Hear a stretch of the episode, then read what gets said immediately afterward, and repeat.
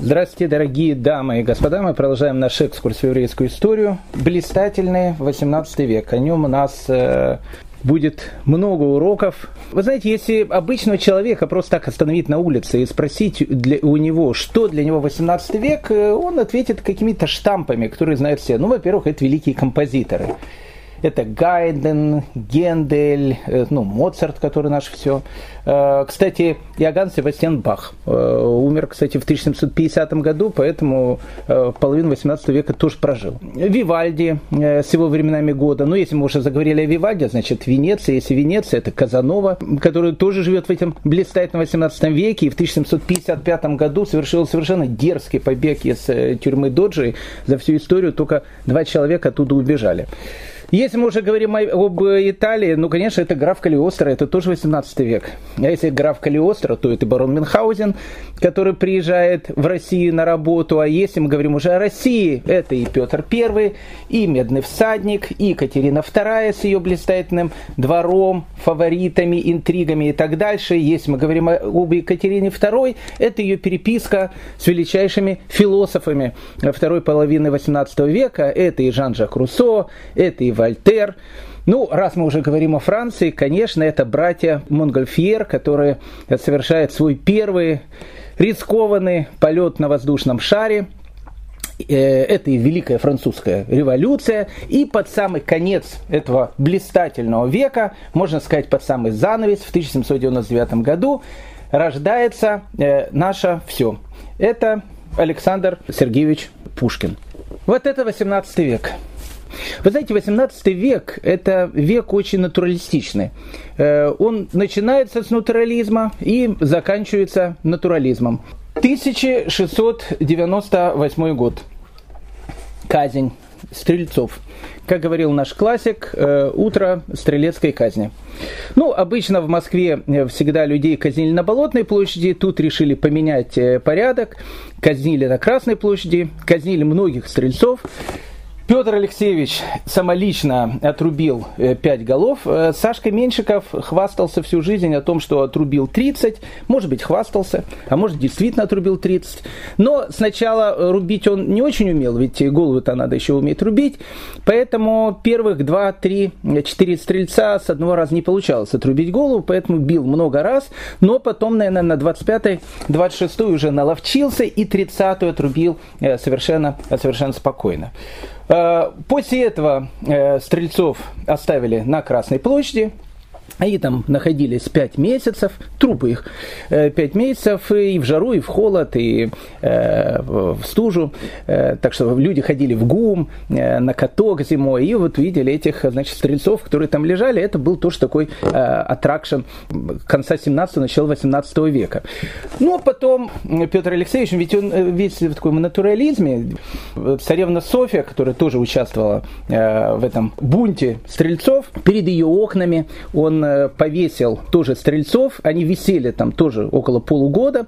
И вот представьте себе, царевна Софья каждое утро открывает окно своей, значит, кели, и э, вместо прекрасного вида э, на Москву она видит висящие трупы. Ну, как бы трупы долго не висели, они все-таки, прошу прощения за натурализм, разлагались, что-то отпадало, что-то висело.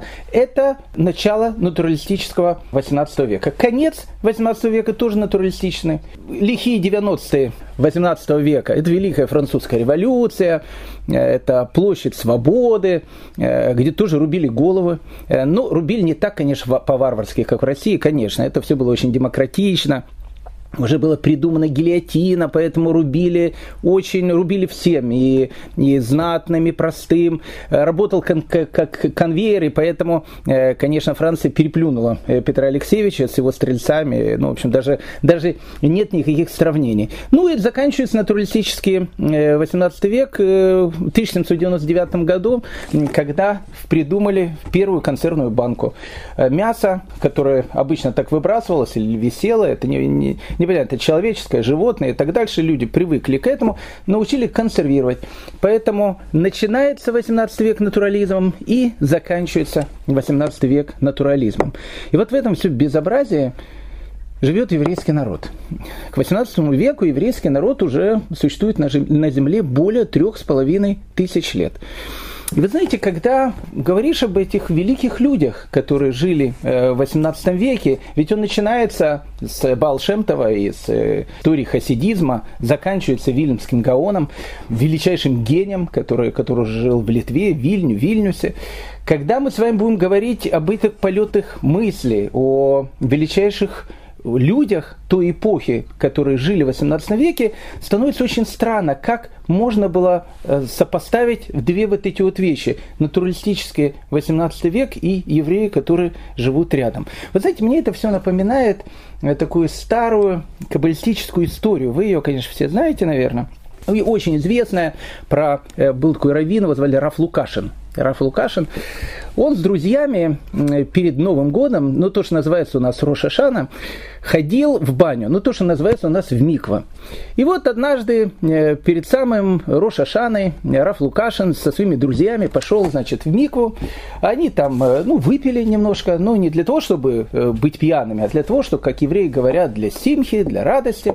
Немножко выпили, начали заниматься какими-то глубинами кабалы, и при помощи каких-то чудесных слов и заклинаний Раф Лукашин оказался на третьей улице строителя, или только не в своем городе, а в совершенно другом городе. И вот когда он открыл глаза, вместо того, чтобы увидеть э, свою родную маму и невесту, он увидел какую-то тетю и, и какого-то Иполита, который постоянно так бегал, не постоянно делал какие-то безобразия. И вот Раф Лукаш, он не понимает, куда он вообще попал. Поэтому когда мы говорим об этом страшном 18 веке, блистательном и страшном 18 веке, мы сейчас о нем будем долго говорить, как я сказал, постоянно задается этот вопрос, вот как? Как мы там оказались среди, среди всей, всего этого безобразия, которое там творилось? И даже вопрос не то, что как мы там оказались. Как мы там оказались, об этом у нас посвящено 120 чем-то уроков, которые мы уже с вами провели. Вопрос, как мы остались сами собой. Как мы остались теми, Э, кто продолжал даже в эту страшную эпоху хаоса, жестокости и бескультурия, э, культура тоже была, и бескультурия, с другой стороны, фанатизма, а мы будем говорить о том, что 18 век, во всяком случае, в Польше будет страшным веком фанатизма. Оттуда будет, кстати, расти ноги вот этого известного хрестоматийного польского антисемитизма. Все будет выходить именно отсюда как мы остались не только самими собой, но я хочу сказать о том, что 18 век он повлиял на всю дальнейшую еврейскую историю и повлиял на каждого из нас. Ну, как бы там ни было, э, разговор у нас э, с вами э, долгий, поэтому усаживайтесь поудобнее. Кто сейчас сидит дома, можете взять чашку чая. Кто сейчас на беговой дорожке, бегайте и слушайте. Кто за рулем автомобиля, следить за дорогой, а мы постепенно начинаем погружаться с вами в атмосферу 18 века. Так вот, я вам хочу сказать э, перед, э, перед нашим рассказом. Я уже сказал, что как в этом безобразии, как в этом хаосе еврейский народ сохранился и остался самим собой. А ведь посмотрите, только две цифры. Две цифры, как для примера. У нас примеров таких будет много. 1724 год. 1624 год, Петербург, новая столица, э, Петр э, Алексеевич Петр I, Петр Великий, отрубает голову Вильяму Монсу. Э, Вильям Монс был заподозрен в том, что с ним изменяла жена Петра I, первая, кстати, российская императрица Екатерина I. Эта жена такие мозги имеет, имея мужа психопата, изменять ему с этим Вильямом Монсом. Ну, женщина, видно, тоже такая была. Ну, в общем, Петр I рубит ему голову, э, заспиртовал его, он любил эти все вещи, кунсткамеров в Питере никто не отменял, э, спиртовал, заспиртовал голову и положил заспиртованную голову Вильяма Монса э, в спальню своей жены Екатерины I. И вот она каждое утро, то, что называется, у нас ложась и вставая, рядом со своей постелькой видела такую банку со спиртом, в котором была, в общем, голова ее любовника Вильяма Монса. Это 1724 год. 1726 год, два года спустя, Падуя. 19-летний Рафмойша Хаем Луцата.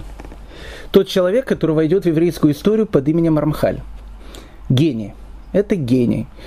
Э, в 13 лет он, э, у него уже, в принципе, не было людей, которые могли бы его учить. То есть у него уровень э, его знаний был совершенно невероятный. И вот в 19-летнем возрасте Рафмойши Хаим Луцата, Рамхаль в Падуе открывает свою ешиву каббалистов. Там учатся люди, многие старше его по возрасту. Многие были студентами Падуанского университета. В Падуанский университет да, надо было еще поступить. Мы, когда будем говорить о Рамхале, будем долго об этом говорить.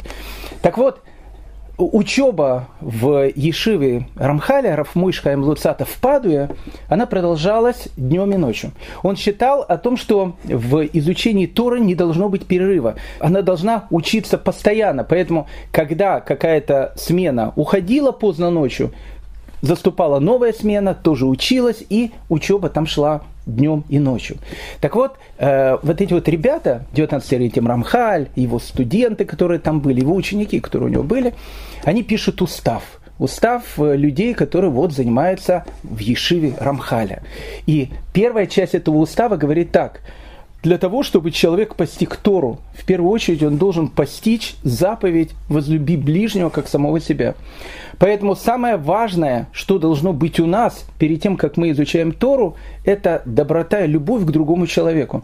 Поэтому каждый человек, который учится в этой Ешиве, в первую очередь он должен думать не о себе, а должен думать о своем товарище, чем ему помочь, как ему сказать какое-то слово, которое его ободрит все было направлено на вот эту вот этику. Буквально через пару лет Рамхалю, который учится в этой Ешиве, открывается голос Магида.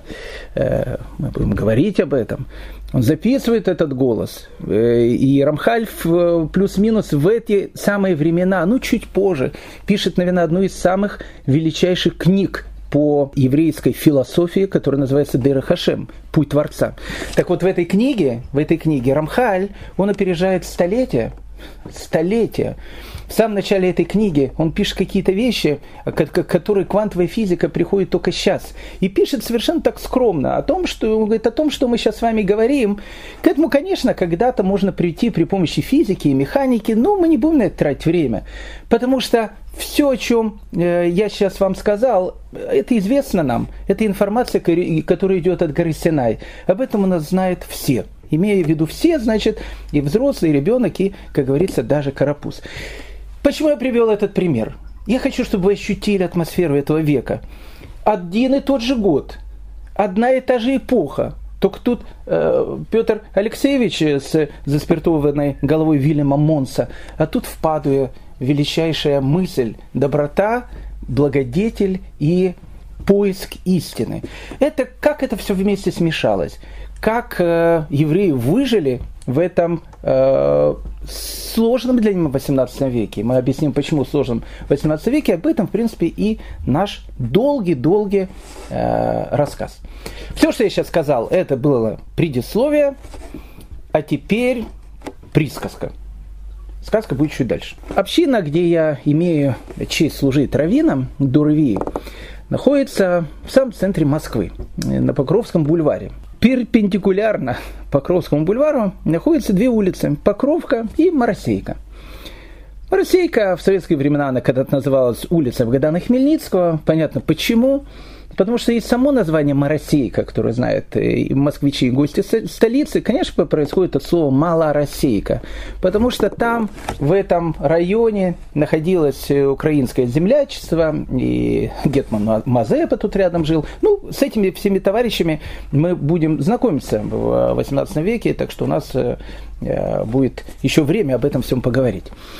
Так вот, на улице Моросейка, по адресу Моросейка 11, находится дом – ничем такой, в принципе, не примечательный дом, трехэтажный. Видно сразу, что старинный дом.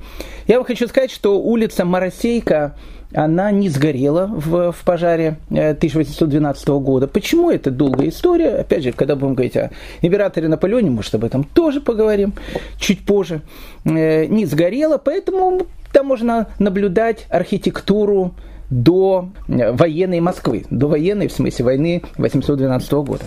Так вот, старый дом, старинный дом, Российка-11. Сейчас там идет ремонт, до этого там была чебуречная какая-то. Но дом это на самом деле очень необычный.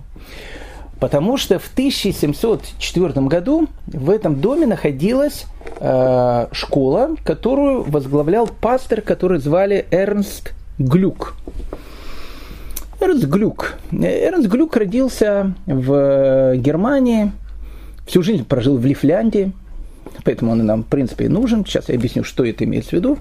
Я думаю, что, знаете, когда Глюк был маленьким мальчиком, если бы он встретил э, цыганку, и она ему сказала, знаешь что, встретишь ты свой конец в далекой Москве, где будешь директором школы, и похоронить тебя в районе Мариной рощи, там его, кстати, похоронили, я бы думаю, что маленький Эрнст начал бы отмахиваться и кричать, это все глюки, глюки, глюки. Поэтому, может, у него и фамилия такая, Глюк. Как бы там ни было, э, у него тут была школа, э, он был директором этой школы всего лишь один год. Кстати, это было первое место в Москве, где преподавался иврит. Ну, сам Эрнст Глюк э, владел э, ивритом, он его изучал в Германии, у него была идея фикс перевести э, Библию с иврита, с иврита напрямую на латышский язык. Э, у Эрнста Глюк, Глюка была служанка, ее звали Марфа Скавронская. Э, Марфа Скавронская, она была таким переходящим красным знаменем. Она переходила от одного к другому. Э, потом она перешла наконец-то к Петру Алексеевичу Первому и стала первой русской императрицей, с которой мы с вами познакомились, Екатерина, Екатерина Первая. Если вы спросите, а какое все это отношение имеет к еврейской истории? Я вам скажу самое прямое. Пастор Глюк был родом, точнее прожил почти всю жизнь в Лифляндии. Лифляндия нам сегодня будет очень нужна. Что такое Лифляндия? Лифляндия, или еще она называлась Ливония, часть территории – это современная э, Латвия, практически вся современная Латвия, и большая часть современной Эстонии. Это вся территория, которая исторически называлась Ливония или Лифляндия. Ну, там жили древние такие племена, э, ливы, э, дикие племена, очень дикие племена, надо сказать со всем уважением, э, что э, в, в начале 18 века э, в многих латышских деревнях э, люди еще были язычниками. Ну, то есть, как бы формальное христианство у них уже было. Они одни из самых последних, которые приняли христианство в Европе. Литовцы и вот эти вот все товарищи. Это были такие дикие племена, которые там были со всем уважением. Э, э, добрые внутри. На лицо, может, и тоже не ужасно, но добрые внутри, наверное, по-своему добрые. Ну, в общем, такие дикие племена. И вот э, не менее дикие э, товарищи из ордена меченосцев, которые в свое время э, объединились с Тевтонским орденом. Тевтонский орден его знают все с самого раннего детства. Это вот Ледовое побоище, Александр Невский, ну, как все эти вот вещи. Немцы. Э, они решили э, диких, значит, этих балтийские племена обратить в истинную веру, пришли туда, как бы нестя э, свет христианства, ну, как бы занимались они, понятно, не христианством, а грабежом, разбоем и так дальше. Ну, в принципе, какие, какие должны были заниматься добрые христиане 13 века. Они образовались там колонии, вся эта территория была совершенно немецкая, местные племена, эстонцы, латыши современные, современные и так дальше, они были в роли прислуги, такой полурабском таком положении. Кстати, точно так же, как и финны. Э, о них, может быть, речь пойдет чуть позже. И вот э, как бы тут была вот эта вот территория, которая называлась Ливония или Лифляндия. Потом какое-то время эта территория, она была под властью Польши, но в 1629 году ее захватила Швеция. И вот этот вот лакомый кусочек, он находился у шведов. Жили там евреи, не жили там евреи, об этом поговорим чуть позже, но Лифляндия во всем нашем дальнейшем разговоре, она будет очень-очень важна. Поэтому это все как бы было присказка э, с пастором Глюком, с улицей Моросейкой и так дальше. А сейчас мы начинаем э, сказку. В начале 18 века в Европе существовало такое совершенно необычное государство – мы говорили уже об этом государстве очень много, оно очень совершенно такое необычное, потому что, с одной стороны, это монархия, ну, чистая, чистой воды монархия. Ее возглавляет король. А с другой стороны, республика. Как такое может быть? Да, в самом названии этого э, самого огромного государства, которое называется Речь Посполита. Речь Посполита, мы с вами говорили, речь – это исковерканное слово «рес», Посполита паблика. Res паблика. Так на, на латыни называется термин, который обозначает общее дело. Мы уже когда-то об этом говорили. А, поэтому и государство назвали Речь Посполита, что, в принципе, если произнести по латыни, и будет звучать республика. Вот это странное государство. Республика, которую возглавляет монарх.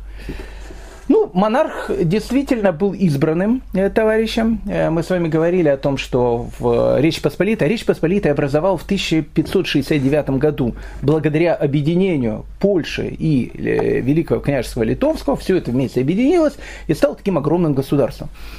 Так вот, возглавляет ее король, но король человек выбранный. Поэтому э, короля можно выбирать. Король не имеет права в этой республике передавать свою власть по наследству. Поэтому, в общем, было много претендентов, которые хотели стать королями Польши. Это был Иван Васильевич, который меняет профессию, Иван Грозный, и Генрих III, французский, кто еще помнит Дюма, э, привет, королева Марго, и Диана Потье из э, известного романа Э, Дюма 45 и так дальше. Видите, еще помню что-то. Так что это тот был самый Генрих, Генрих III. Э, он тоже был какое-то время королем Польши, потом ему это не понравилось, он вернулся в Париж. Ну, в общем, как бы это, это не тем нашего разговора.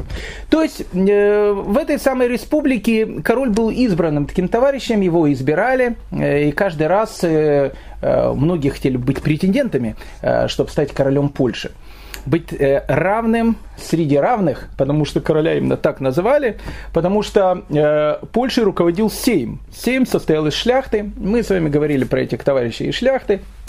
Хлях, шляхтичи, э, вот Речь Посполитские дворяне не считали себя славянами, они считали себя сарматами, мы об этом говорили. Всех остальных они считали быдлом, мы об этом с вами тоже говорили. А, и вот э, так вот и э, жило и существовало это, э, это государство. Самое страшное, э, вот тут ошибка, которая была у евреев, но опять же, история же не, не, не терпит сослагательных э, наклонений. Вопрос, как вы вообще туда попали? Мы об этом говорили с вами много. Э, Польша к началу Средневековья было ну, таким очень-очень таким диким местом. Татар-монголы по ней прошлись, но ну, очень слабо прошлись. И чума 1348 года практически не затронула Польшу.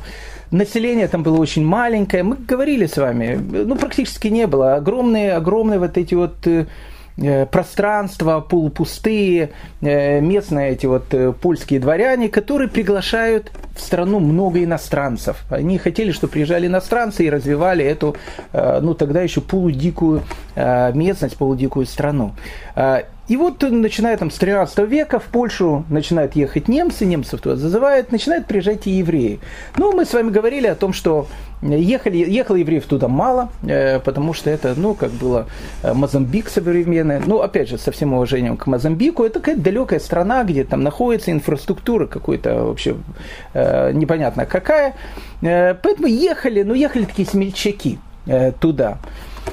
Ну вот, конец 15-го, начало 16 века, когда мы с вами говорили, в Германии начинается вот это вот безобразие, безумие, постоянно видятся мальчики кровавые в глазах, э, всякие кровавые наветы, э, на евреев притеснение, их вы, вытесняют из всех городов. Мы с вами говорили причину этого, почему произошло.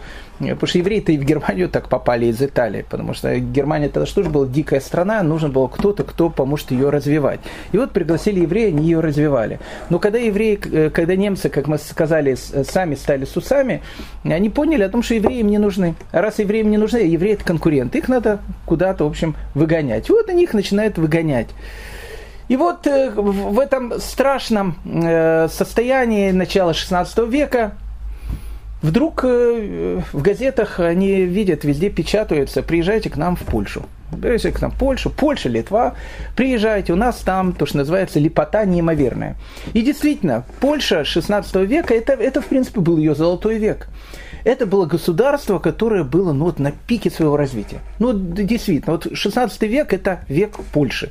Э, потом э, век Речи Посполитой. Это была очень богатая страна.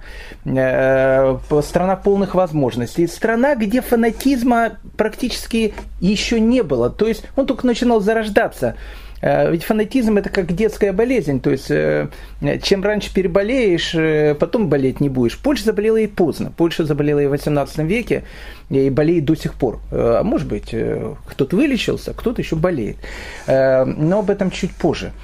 Так вот, э, в XVI веке, когда Польша открывает двери а евреи, которые были в Германии, это были люди, которые занимались бизнесом, люди большой учености.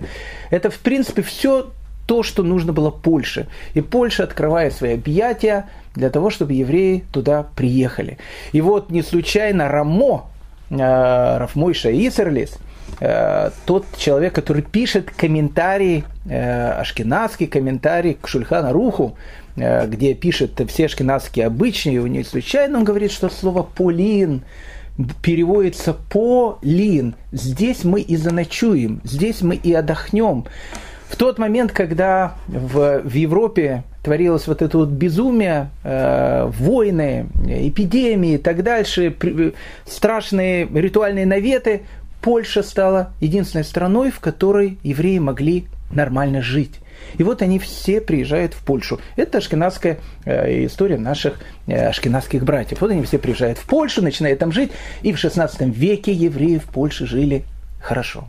Ну, действительно хорошо. Мы с вами говорили э, воспоминания вот этого нунция, который приехал там с Рима, и который, который вообще не понимал, как такое может быть. Он, приехав, э, приехав с Европы, вдруг видит в Польше еврей с саблей, вообще оружие, особенно евреи не носили, а тут э, с саблей, э, одет как дворянин, гордо едет на лошади, и он такой равны среди равных. Ну, конечно, не надо э, перегибать палку, конечно, был антисемитизм, конечно, евреи там, э, понятно, кого распяли, это все было, но это все было намного меньше, чем это было в Европе.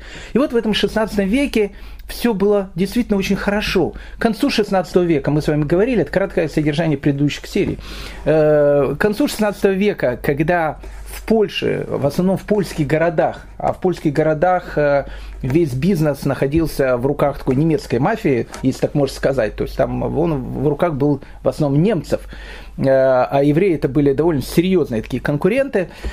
Поэтому евреев начинают постепенно в конце 17 века, в общем, как бы из бизнеса выталкивать. И тут уже, кстати, будет появляться в конец, конце 16 начале 17 века, тут как раз и нужен будет этот э, католический фанатизм. Он вот то, что нужно будет к этому времени, э, обвинить в чем-то, там, сказать, а ведь они пьют кровь и так дальше. Хотя тогда это еще было не очень модно в Польше. Но э, уже начинают это, появляться эти ростки. Поэтому и вдруг открывается вторая возможность. Вот это конец 16-го, начало 17 века. Э, часть Речи Посполитой, которая сейчас э, называется Украиной, большая часть Украины, большая часть там Волынь, там Подоле и так дальше, ну вот, вот эта вся часть Украины.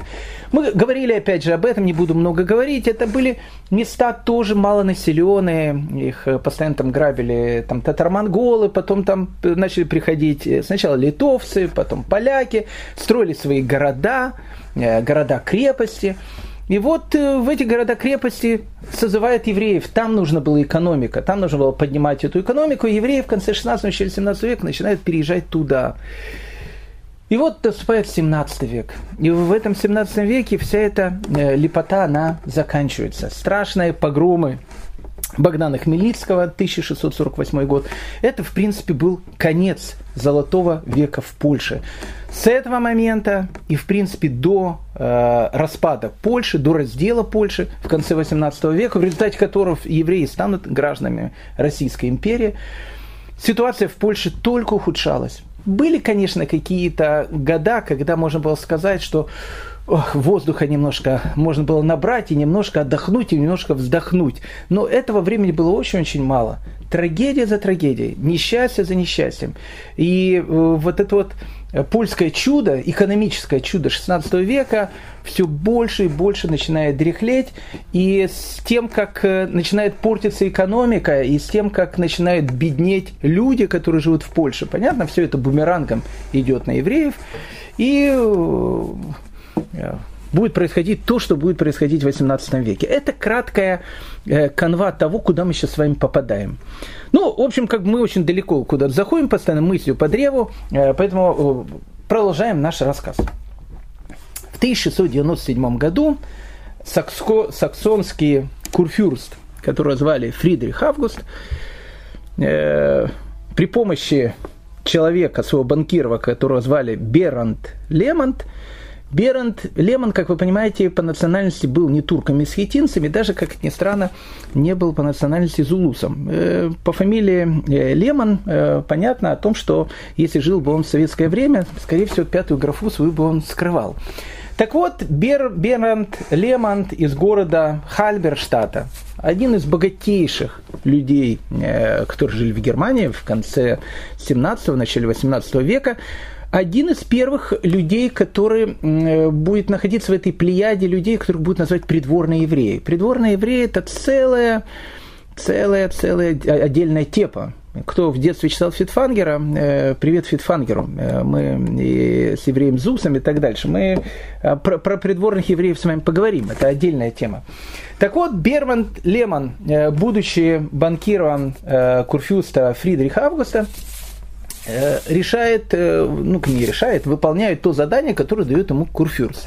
Тогда объявили, значит, как бы конкурс на кто, кто станет королем Польши. И поэтому было много всех кандидатов, э, каждый должен был представить свою экономическую программу. Ну, в общем, э, по большому счету, в конце 17 века э, трон польский, он покупался. Поэтому Бернт Лемон, он одалживает миллионы, там миллионы просто по всей Европе, делает какие-то совершенно невероятные операции, подкупает всех, кого нужно подкупить, все сделано было так, и, в общем, получилось невозможное. Э, саксонский курфюрст Фридрих Август становится королем Польши под именем Август II. Поэтому э, прошу любить и жаловать. Август II. Август II был еще тем э, обликоморальным персонажем.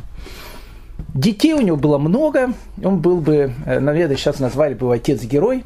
Некоторые говорят, чтобы их было 300, некоторые говорят, что их было 400. Ну, историки спорят о том, сколько у него было детей. Как вы понимаете, 300 или 400 детей у э, Августа II было не от одной законной жены, как это ни странно звучит, от э, многих различных похождений. Он любил вообще похождения.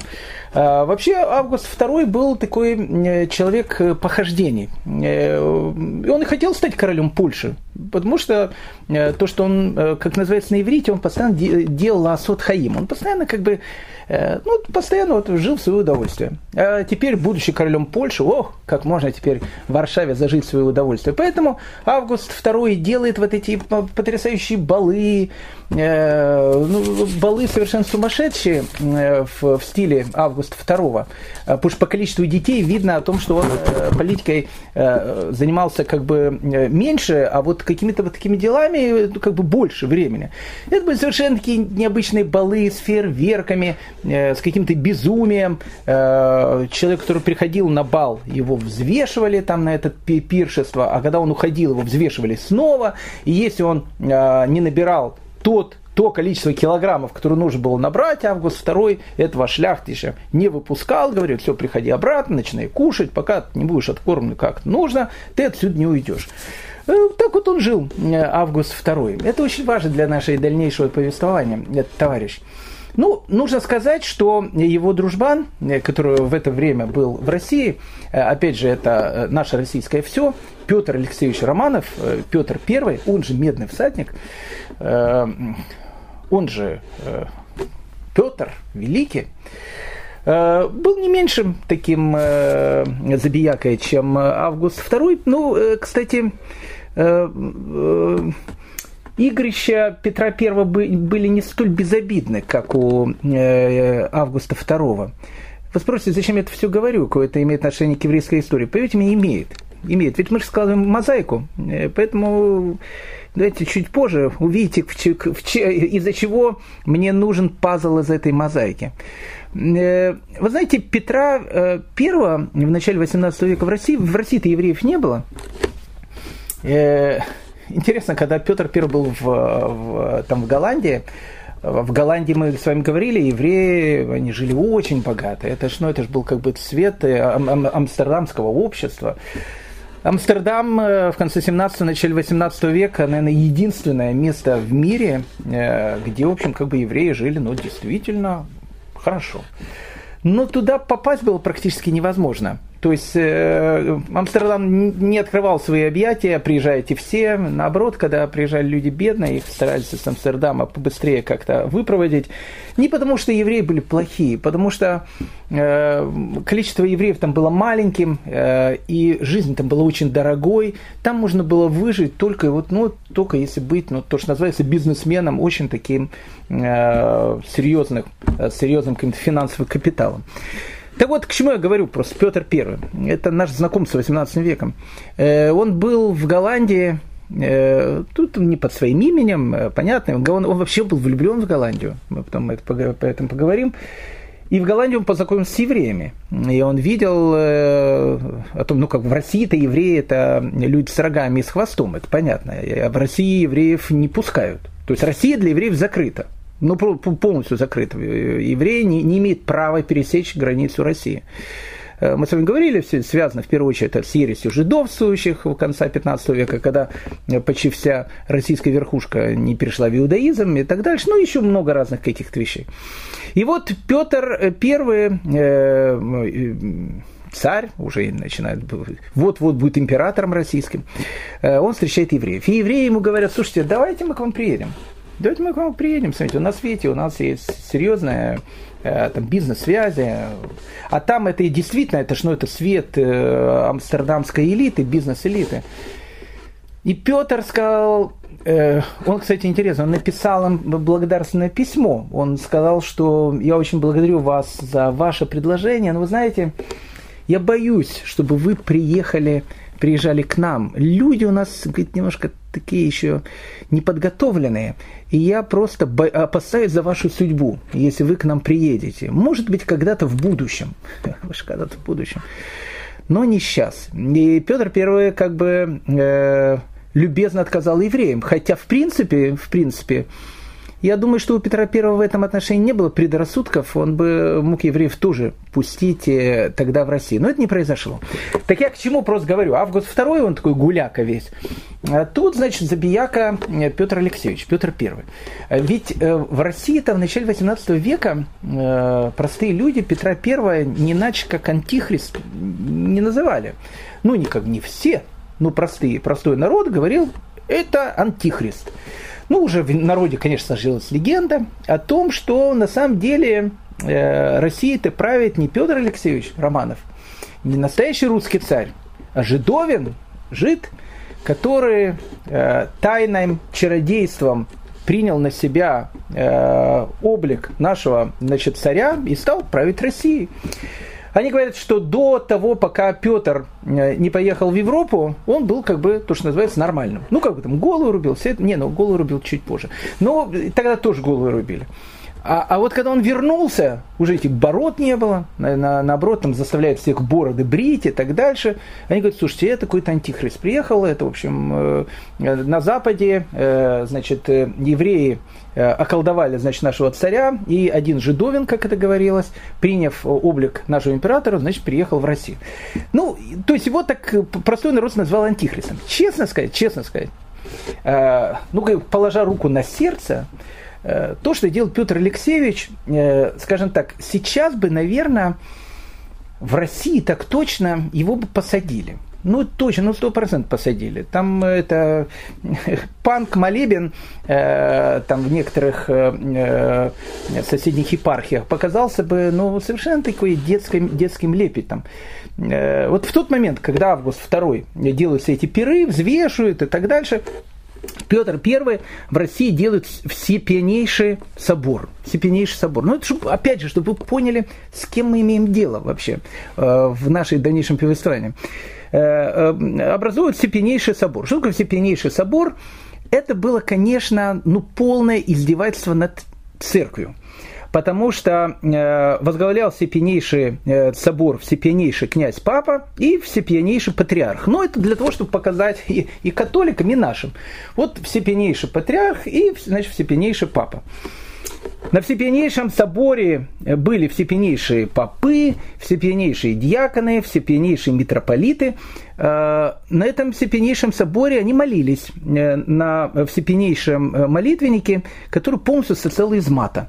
То, то есть молитва, она была все это, это, кстати, искусство было, она полностью состояла из мата. И вообще, каждый человек, который участвовал в этих оргиях, а действительно это были оргии, ну, ну оргии в полном смысле этого слова. То есть Калигула бы в Древнем Риме, у Калигула же были интеллигентные оргии, а это такие оргии. Э, и вот э, на этом степеннейшем соборе э, у каждого было имя, каждому, даже у Петра Первого было имя. Единственное, что на всепеннейшем соборе в каждом имени должно быть то слово, известное русское слово, которое обычно пишут на запорах. Э, которая э, чуть больше из двух букв и чуть меньше, чем четырех букв. Э, вот у каждого человека вот оно должно было быть в имени, иначе он не мог бы участвовать в этом всепеннейшем соборе. Поэтому то, что там творилось, был какой-то полный ужас. Поэтому и Август II, и Петр Алексеевич в России тогда, в общем, как бы облико-моральными комсомольцами, скажем так, не было. Не были. К чему я все это веду? А веду я к тому, что все вот эти вот э, люди, как бы, то, что называется, э, там, э, наслаждались жизнью, а расплачиваться за это все будет Рабинович потом. Ну, в общем, я подвожу к теме. В 1697 году шведский престол, он освободился – ну, как освободился? Э, Швеция в те времена была, кстати, очень развитым государством. Очень развитым государством. Швеция, она уже поднимала то, что называется... Швеции евреев не было. Вот, вот сразу скажу. Э, есть несколько стран, где вообще евреев не было. То есть евреев там не было, евреев тут не пускали. Россия, кстати, вот евреев туда не пускали. И Швеция. Швеция евреев, ну просто их не пускали. Не то, что их там любили, не любили, их просто туда не пускали и все. Почему? Потому что они э, там враги э, крестовые. Э, в 17 веке у них э, развивался город, который называется Гетенбург. И, в принципе, с Амстердама э, готовы были туда поехать э, сефарды и вложиться очень серьезно в развитие Гетеборга. И бургомистр э, Гетеборга сказал о том, что лучше пускай наш город будет деревней, чем мы будем иметь деньги от э, дьявольского народа, который распял нашего Бога. Ни, ни много ни мало. Поэтому э, в Швеции евреев не было. Э, я вам скажу, что в Швеции, чтобы, опять же, чтобы было понятно, э, евреи появились официально, им разрешилось там жить только в 1838 году, чтобы вы поняли, Пушкин уже год как умер. В 1838 году и уже поезда в России начинали ходить. Между Петербургом и Павловском так точно, и уже начинают строить э, железную дорогу. И разрешил там евреям жить шведский король, которого звали уже Карл XIV. Мы сейчас будем с вами говорить про Карла XII. Кстати, такая же ситуация плюс-минус была в Швейцарии. Ну, в Швейцарии, может, чуть позже. Так вот, э, в 1697 году в Швеции умирает король, и э, королем назначает 15-летнего пацана, который входит э, под именем в историю Карл XII. Карл XII.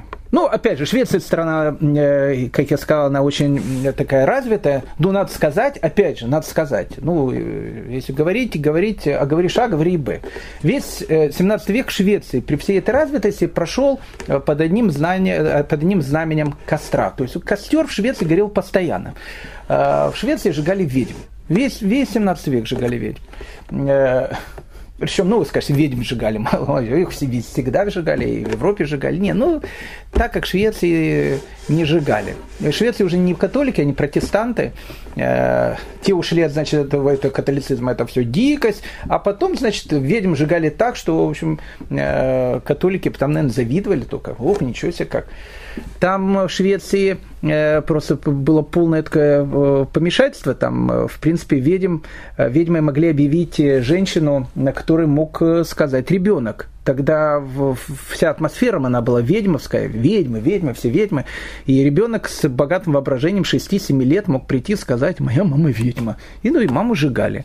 Ну, в общем, как бы, э, поэтому э, не надо э, представлять себе Швецию такой супер прогрессивной страной, хотя, опять же, опять же, экономически она, в общем, развита. Ну, в общем, возвращаемся. В 1697 году Карл 12-15-летний пацан становится королем Швеции. Ну и тут как бы во всей Европе начали потирать руки.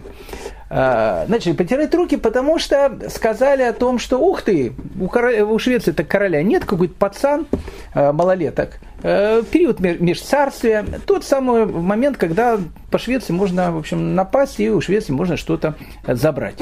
Претендентов начать войну со Швецией было несколько. Это была Дания, у них были свои там счета со Швецией территориальные. Это была Польша, э, то, что нам очень важно, с Августом II. Э, Польша, э, ну, очень хотела, чтобы ей вернулась Лифляндия, ну, как бы это Латвия и Эстония современная, о которой мы говорили с пастором Глюком.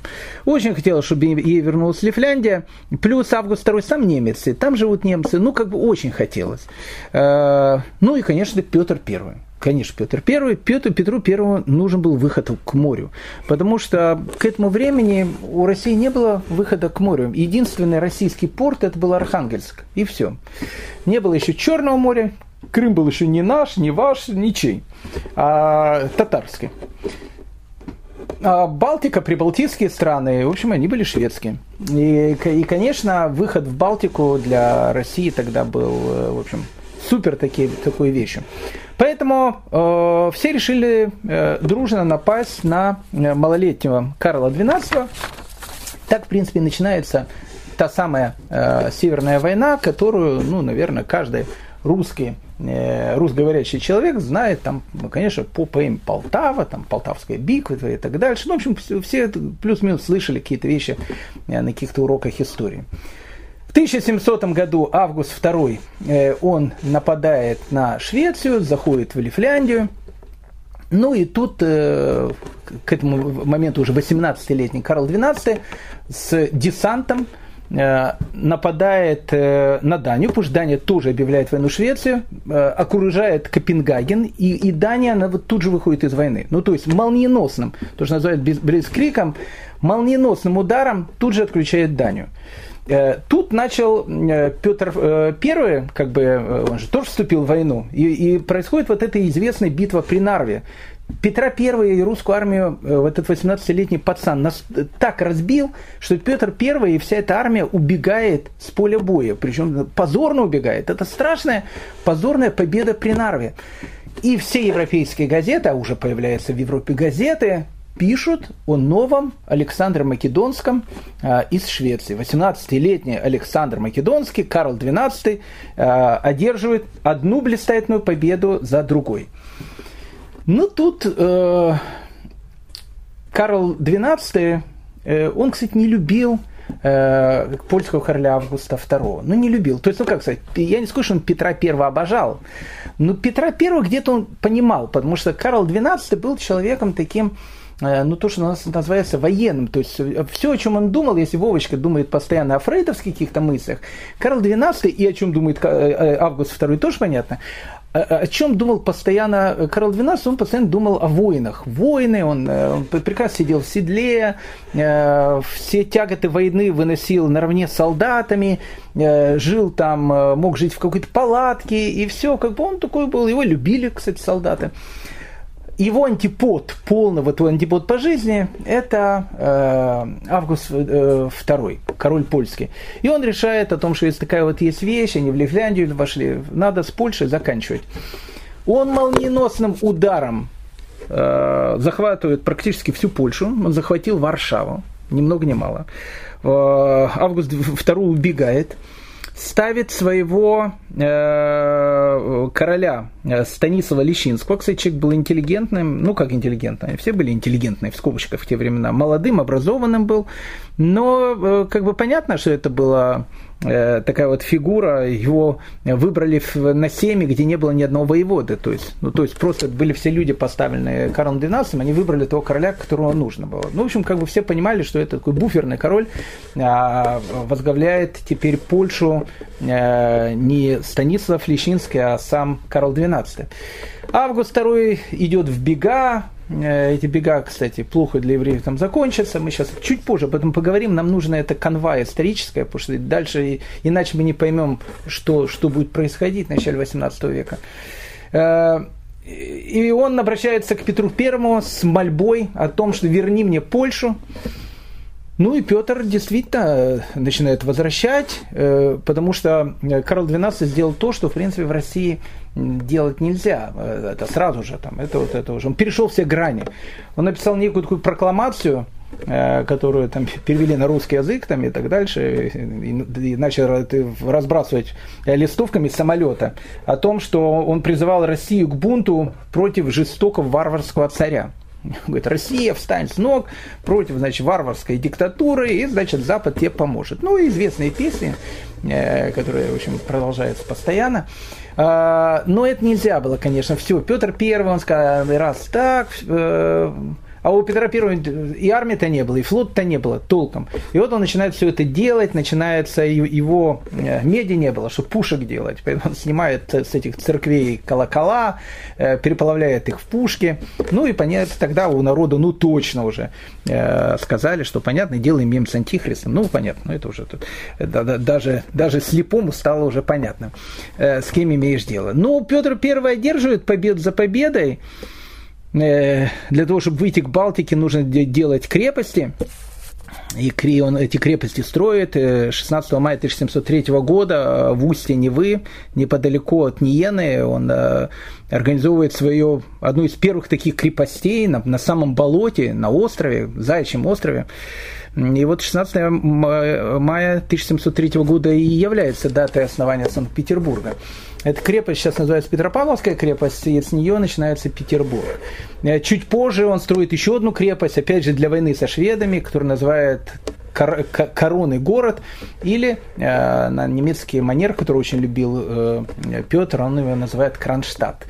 Ну, в общем, речь не об этом, хотя о Петербурге, о Кронштадте будем тоже говорить, но не сейчас. Может, в следующем году, когда мы перейдем э, к 19 веку, там будет тоже о чем поговорить. Ну, в общем, как бы Петр I, он э, действительно набирает силы и возвращает Августа II в Польшу. И Август II побеждает, в принципе, в, э, в этой в Северной войне. Возвращает э, Августа II в Польшу, и с этого момента Польша, она уже, в принципе, ну, она уже, в принципе, становится в полной политической зависимости от России. Ну, это, конечно, это уже, в принципе, был конец Польши, начало конца Польши. Так вот, дорогие мои э, э, друзья, мы очутились, мы, мы немножко понимаем, куда мы с вами сейчас попали. Так вот, представьте себе, э, нас сейчас не интересует ни Швеция, ни Россия, там сейчас евреев нет, нас интересует Польша. И вот э, этот 17 век с этими ужасами, которые там начинают проходить, и тут вот, вот эта Северная война. Приходит сначала шведы, потом их выбивают поляки, э, потом опять приходят шведы, потом приходят русские. Э, каждый из приходящих берет контрибуцию. Ну, это было, помните, как в известных фильмах про гражданскую войну, когда одни приходят, грабят, другие приходят, грабят. А евреев-то грабить уже практически было нечем. Ну, практически нечем. Евреи уже были ограблены. То величие, евреев в Польше, а я хочу, чтобы вы заметили, это очень важный факт, обратите на это внимание. К этому моменту большая часть мирового еврейства, чтобы вы просто поняли, большая часть мирового еврейства, она живет на территории Польши, Литвы, Украины, Беларуси, вот этих стран всех. Э, она, это уже было не, не то еврейство в 16 веке, которое ехало, прошу прощения, на, на конях с этими саблями и так дальше это были полностью ограбленные люди. Это напоминает, вы знаете, революцию. Э, у меня оба моих дедушки, они были очень-очень э, богатые. Один дедушка был купец первой гильдии, второй, может, купцом первой гильдии не был, был очень богатым человеком. После революции, э, когда их функцию там раскулачили и все эти вот вещи, моим дедушкам и бабушкам не очень легко жилось, ну, точно так же, как и всем остальным. Но когда-то же они были богатые, мой дедушка, который родился в 12 году, я до сих пор вспоминаю, когда он вспоминал свое местечко Белиловка, он говорил, ты, ты знаешь, у нас был самый большой дом в Белиловке, И когда, говорит, я был маленьким, а ему при революции уже было там 6 лет, его воспоминания, э, что почему-то им купили в, эту, в этот огромный двухэтажный дом фортепиано, что, э, понятно, говорит о том, что они не были уже очень такие, ну, хотя они были полностью соблюдающие люди, но уже с такими модерновыми, конечно, замашками какими-то. И, и все, понимаете, все. И вот, вот это вот евреи, у которых, у которых было все, и у которых войны за войнами, вот эта вот северная война, который идет с этим дебаширом Августом э, и Петром I, который там э, после всепьянейшего собора э, очередного пьянства, они начинают делать, опять делить Европу, страдают от этого евреи, которые живут в Польше, в Польше и на Украине. Когда начинается все это безобразие, на Украине поднимается новое движение. В XVIII веке оно будет знаменосным таким движением, движение гайдамаков – в 1702-1704 году гайдамаки – это разбойники местные. Они потом, э, они потом через лет 50 вырежет все население Умани, будет страшная уманская резня. Э, она сродни будет, сродни будет погрому Хмельницкого, Гонта. Любимый национальный герой сейчас Умани. Это про Умань. Со всем уважением. Так вот, э, э, гайдамаки. И гайдамаки начинают эти, это же как разбойники. А когда, когда идет анархия, появляются разбойники. Вот они грабят и бары, и Немиров, и Полоны, и Заславль. Те города, в которых э, которые были уничтожены в свое время Богданом Хмельницким. Но евреи уж там другие, это не те евреи, которые жили э, в середине 17 века. И грабить-то уже было практически нечего, но все равно их грабят и все равно их убивают. Так вот, вот эта вот страшная э, эпоха, эпоха э, этой войны, шведы приходят, потом их выбивают поляки вместе с русскими, саксонцами, требуют контрибуции. И вот этот начинается ужас Польши, который ну, окончательно добил, наверное, польское еврейство. В 1704 году союзно-русско-саксонская польская армия, она осадила Познань. А, в Познане были шведы. А, и в Познане живут очень много евреев. И вот эти воспоминания, когда э, русские, там, поляки обстреливают ядрами этот Познань, евреев ни много ни мало э, шведы заставляют ловить эти, эти ядра руками, не разорвавшиеся. То есть евреи занимались не тем, что они там на, на стенах стояли, они вот их должны были ловить эти ядра, не, не в смысле как э, баскетбольный шарик, они должны были поймать это, это ядро, затушить его, оно взрывалось при них. Это, это была самая страшная вещь, вот это ужас, эти вот познанские евреи, которые в своих синагогах летали в каких-то высочайших духовных мирах. Вдруг они сталкиваются с этой вот страшной действительностью, в которой, в которой они находятся. Они ловят эти ядра, взрываются. Э, это, это был кошмар. Когда шведы, шведы, шведы заходят во Львов, э, они у, у львовских евреев тут же требуют контрибуции, тут же требуют денег. А у львовских евреев нет денег, потому что во время начала войны Август II тоже со всех евреев брал деньги. Ну просто нету денег уже. И вот когда евреи э, во Львове, они приходят и говорят о том, что, послушайте, денег-то у нас вообще уже нету, э, тогда э, польский э, военачальник, который был, в, был э, во Львове, приказал схватить э, несколько евреев, э, очень таких знатных евреев, и, в общем, повесили их два, два члена Кагала повесили на центральной площади Львова. По одной простой причине, потому что евреи не платили, не платили деньги. И вот это вот кошмар. Понимаете, э, ну, чтобы понять, э, в ад четырех земель, чуть раньше этого времени, но слова там к этому времени подходят. Он пишет вот эти слова, в которых виден весь ужас той эпохи пишет ВАД четырех земель. Это ну, как бы центральный орган управления евреев Речь Посполитой. Мы тяжко грешили перед Всевышним. Беспорядки умножаются изо дня в день. Нам становится все труднее и труднее жить. Наш народ считается как никто среди других. И ввиду наших несчастий удивительно, что мы еще живы до сих пор. Единственное, что нам осталось сделать, это сплотиться в тесный союз – строго выполнять заветы Всевышнего и предписания наших великих учителей. Вот то, что и э, написано. Вот в двух словах. Непонятно, как мы живы еще э, до сегодняшних э, времен. Когда заканчивается польская э, северная война, Польша полностью разбита. Ну, как экономика, э, города обезлюдили многие. Не только евреи, не, не только с евреями, и с местным населением. Очень бедно живет эта Польша, этот Август II возвращается, пытается себе эту власть вернуть. Э, а тут сами поляки бедные – и еще евреи конкуренты. И вот тут, конечно, будет начинаться польский фанатизм. Ух, 18 век, это он будет под знаменем великого польского фанатизма. То есть э, самое главное, чтобы мы поняли, э, откуда ноги растут у этого фанатизма. И тут вот эти вот города, в которых конкуренты евреи, они требуют от Августа II, чтобы он все больше и больше уменьшал права, права евреев и все больше давал права э, местным бургерам. И Августу II ничего не остается. Он не был юдофилом, да, у него банкир был евреем, но ничего личного. То есть он как бы он занимался пирами э, и то, что он был благодетный отец. Э, как вояка, как мы видим, он был не очень хороший. Так вот, э, он сделает все, чтобы как бы местное дворянство, которое тоже, э, скажем так, не шикует, э, сделать им какие-то поблажки. И вот он издает закон о том, что в Гродно евреям запрещает торговать рыбой. А это был, в принципе, один из главных промыслов евреев Гродно. И, и евреи Гродно стали нищими.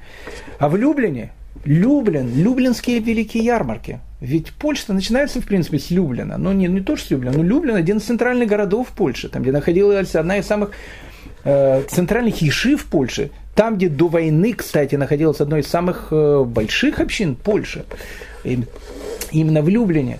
Так вот, в Люблине, там, где все евреи были такие очень, очень богатые э, люди, в основном, э, полностью обеднели, указом, который, который Август II подписывает, э, было, было сказано о том, что евреи теперь имеют право торговать только в гетто, ну это значит все уже на торговле, а товары, которые они скупают у христианских поставщиков, которые там э, э продают эти вещи, чем заключалось? Евреи обычно их скупали раньше, чем э, поляки и немцы, э, и давали им, э, как бы этим производителям этих товаров более э, маленькую цену, поэтому они покупали, и поэтому они такие хорошо все торговали. Так вот, видя все эти вещи, было сказано, что евреи, а, имеют право торговать теперь только в гетто, а Б, э, они имеют право покупать товары только после того, как все люблинские купцы закупят эти товары э, у этих поставщиков. И все, что останется, евреи должны будут купить, но по цене не меньше, чем их купили христиане. Ну, то есть это все. То есть на, на Люблине можно было поставить этот большой конец. Поэтому, э, ну, как бы, чтобы вы понимали, с евреев требуют, чтобы они платили налоги, контрибуции. Э, ну не контрибуции, в данном случае уже налоги при Августе втором, а налогов платить нечего, общины, они полностью разорены. Чтобы вы поняли, э, доходило до того, что долг еврейских общин, он составлял миллионы злотов. Долг составлял миллионы злотов. Когда на 4 злотых можно было в то время довольно хорошо прожить в месяц и прокормить семью. А денег брать нет куда. И тут э, евреям деньги начинают э, одалживать под гигантские проценты. Кто первый одалживает деньги евреям под гигантские проценты, понятно, э, родная католическая церковь. Католическая церковь это вообще, конечно, э, ну мы много говорили об этом. Католики бывают разные, черные, белые, красные, наверное, хорошие, конечно, люди тоже бывают, э, и может их много, особенно в современном мире, но в том мире, их было не очень много. Э, эта католическая церковь, она постоянно борется с этим, э, с ростовщичеством.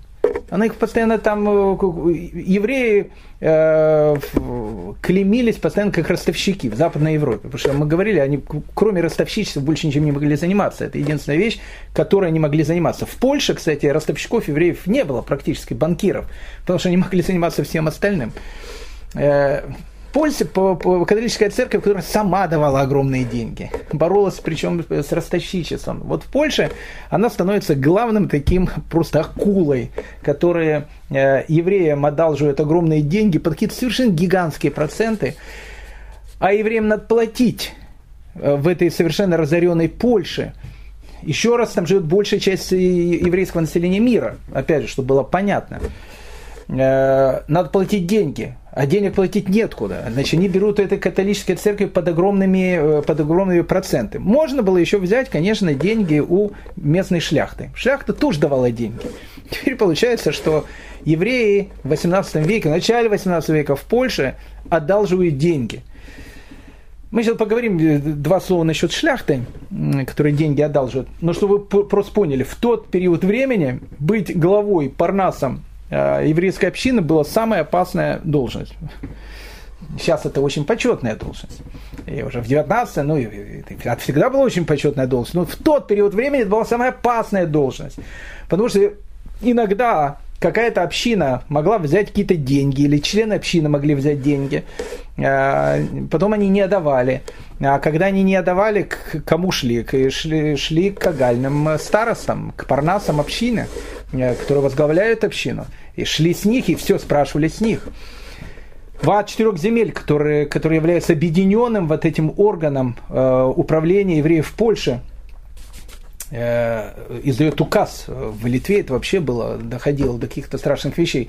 Дают такую вещь, что ни один э, дворянин или ни один, или ни один там э, ксенс не имеет права давать еврейской, а, еврейской общине какого-то города или каким-то отдельным евреям деньги без того, э, чтобы э, Кагал не подписал свою рекомендацию, что да, давайте ему деньги. Иначе они говорят, мы умываем руки. То есть, ну как бы мы не можем отвечать за действия этих товарищей, которые брали деньги, не возвращали. И, и так была ситуация очень-очень страшная тогда. Так вот, э, в этом всем, э, ну, как бы безумии, понятно, будет появляться фанатизм, о котором мы с вами будем говорить. Так вот, опять же, к деньгам. Евреи очень бедные. В 18 веке это уже не те богатые евреи. Это бедные, они уже бедные эти евреи, бедная община, они полностью, все, что можно было ограбить, у них ограбили. Э, и вот они одалживают деньги у этих шляхтичей. А потом шляхтичу эти деньги нужно вернуть. Чтобы, э, чтобы понять отношения между евреем и местным э, э, помещиком, шляхтичем, а их в основном было много, это целая глава в еврейской истории. Сколько фольклора будет этому посвящено? Сколько молодых девушек в маленьких местечках начала 18 века до замужества их родители либо вообще не выпускали из дома, либо когда они выходили из дома, просто морали грязью, чтобы, чтобы не дай бог, шляхтич не, не посмотрел на еврейскую девушку, потому что они были, в принципе, хозяевами положения. И вот э, эти вот шляхтичи, которые одалживают евреям деньги, эти, эти несчастные евреи, которые к ним приходят за этими деньгами отдавать, э, не отдать шляхтичу деньги, вы же понимаете, чем это все закончится чтобы просто было понятно, ну вот атмосфера того времени, я хочу, чтобы мы ее ощутили. Э, Ихель Котик, он написал совершенно потрясающую книгу воспоминаний. Э, написал он ее уже в 1916 году, это уже в 20 веке. Но он описывает свое детство э, в городе Каменец-Литовский, недалеко от Бреста, в Беларуси. Это 50-е, начало 50-х годов 19 века. Вот он описывает Э, быт этого каменца. Мы будем, кстати, к нему возвращаться. Он будет очень-очень важен, когда мы будем, ну, не сейчас, уже, может, в следующем году, когда в 19 веке будем говорить. Он будет э, очень важен как э, э, жизнеписец той эпохи. Так вот, он описывает отношения еврея и этого помещика в своем детстве. А его детство, ну что он помнит, это конец 40-х, начало 50-х годов 19 века. То есть тут можно сделать то, что называется э, такой талмудический принцип кальва хомер, из легкого сложного. Если там так было, то более сложные времена можете представить, как было еще хуже. Так вот, он описывает встречу еврея помещика, который приходит к помещику. Поверьте мне, в 18 веке э, то, что описывает э, э, Котик в своих воспоминаниях, было в тысячу раз еще более жестким. Ну, просто очутиться, почувствовать атмосферу. Даем слово Ехеле Котику, пожалуйста. как положено, помещики любили собак. У каждого помещика были собаки разных пород. Были охотничьи собаки, и были такие, которые сразу, без злая, бросались на чужака и чуть ли не разрывали его. Были еще собаки, которые только лаяли, но не кусались. А были такие, что и лаяли, и кусались. И всех этих собак разных пород каждый помещик держал у себя на усадьбе. Опасения мучений, которые евреи претерпевали от этих собак, когда приходили к помещику, способно заполнить собой изрядную страницу истории нашего изгнания. Приезжая к помещику, еврей, еврей сперва ставил свою повозку у ворот усадьбы и ждал, не появится ли крестьянин или крестьянка. Крестьянин или крестьянка отводили его к фактору, который находился где-нибудь на задворках усадьбы, а уже оттуда этого еврея кто-нибудь провожал помещику. Назад помещик уже отсылал его с прислугой с парадного входа. Если еврей выходил из парадной двери, помещик его отправлял через двор с прислугой. Но если еврей не заслуживал этой милости, то должен был в смертельном страхе ретироваться из поместья дома к фактуру, чтобы уже тот его вывел за ворот. Но пока еврей доходил до ворот, он не был застрахован от злых собак. В случае, не дай бог, малейшей немилости со стороны помещика, жизнь этого еврея не стоила и ломного гроша. В этом случае помещик приказывал евреям идти к воротам без провожатого.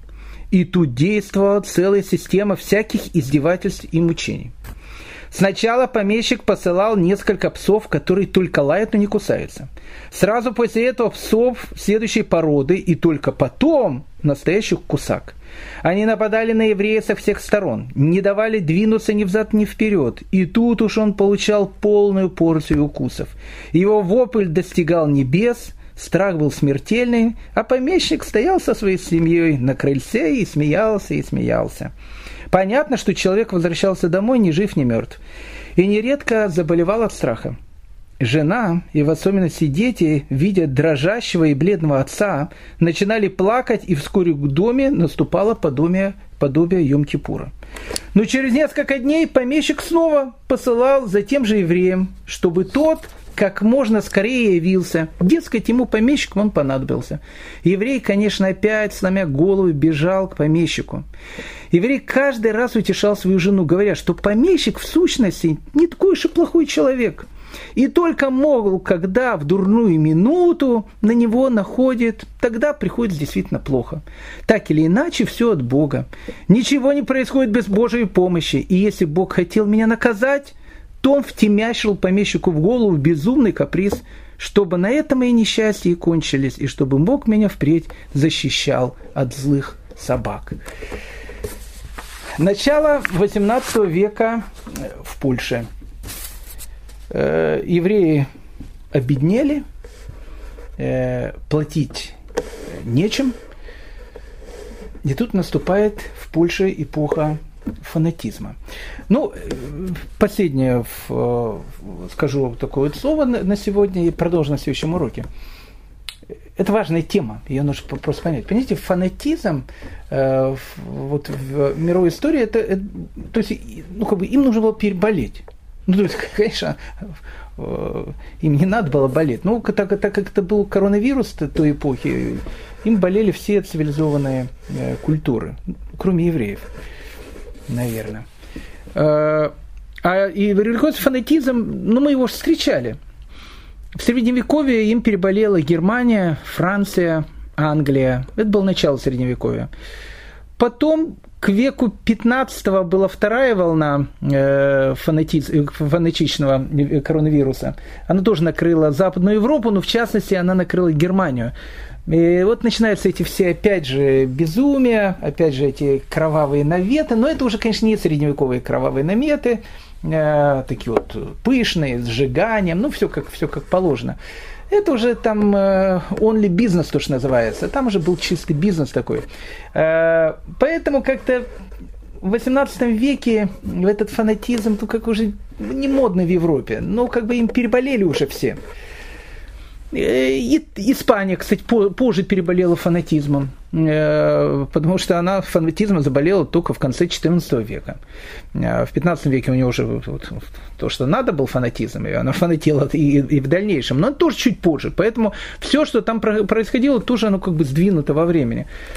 А вот Польша, она фанатизмом таким серьезным э, вообще позже всех заболела.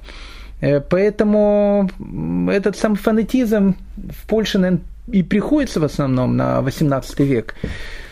Поэтому Европа будет поражена. Поражена будет. А в Европе, кстати, газет появляется. Ну, как бы надо понять, что Европа это не современная Европа. В Париже, э, прошу прощения, пред, пред, пред, пред э, э, э революционном Париже конца 18 века э, это был один из, ну, если бы мы сейчас просто были бы, я думаю, многие э, такие вот беднейшие города современной Индии нам показали бы цветущим раем э, с этими нечистотами, с мрадом, и все это ужас, который был. Современный Париж – это Париж Наполеона, конечно, он, он, он Париж построил. Э, но это другой Париж был. Так вот, но как бы там ни было, как бы там ни было, ну то есть то, что происходило в Польше, и то, что потом будет печататься в газетах, оно удивляла Европа. Ну, то есть, как бы Европа уже не то, что была цивилизованная, но как-то это было не модно. Эти сжигания, эти казни, эти кровавые наветы, э, которые, которые, которые были, которые Польша, она была поглощена им. Так вот, к этим всем несчастьям, э, которые возникают с польским еврейством, начинается эпоха польских кровавых наветов, которые сыграют очень важную э, страницу еврейской истории, но об этом чуть позже э, э, в следующей серии. Спасибо всем большое за внимание.